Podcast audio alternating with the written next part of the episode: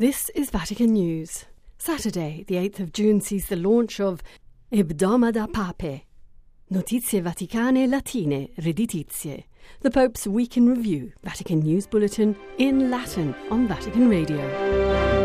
Hebdomada Papae. Notitiae Vaticanae Latine Redditae.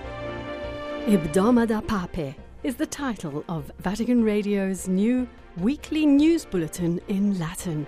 Editum est pape documentum motu proprium datum in quo Starting on. Saturday, the 8th of June, it will be broadcast to the world on Vatican radio frequencies through the Italian language audio channels. Of course, you'll also be able to follow it on our web portal and listen to it on podcast, and it will soon be available on the English language audio frequencies as well.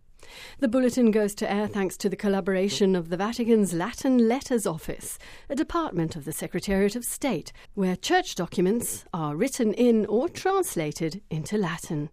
The bulletin will be edited by veteran Vatican radio journalist Alessandro De Carolis. Salutem plurimam, omnibus vobis auscultantibus dicit Alexander de Carolis, et feliciter vobis Vatican Radio's editorial director Andrea Tornielli describes Hebdomada Papae as a real, informative news bulletin. We did not conceive it with a nostalgic look to the past, he said, but as a challenge for the future.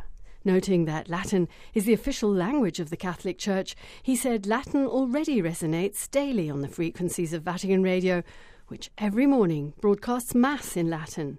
This weekly initiative, he explains, aims to breathe new life into the language. Straight after the news bulletin, Radio Vaticana Italia will also provide an in depth program entitled Anima Latina, Radio Colloquia de Lingua Ecclesiae.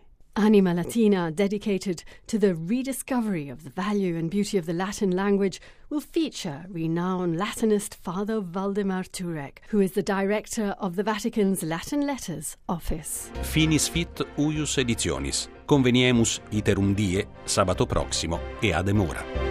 I'm Linda Bordoni.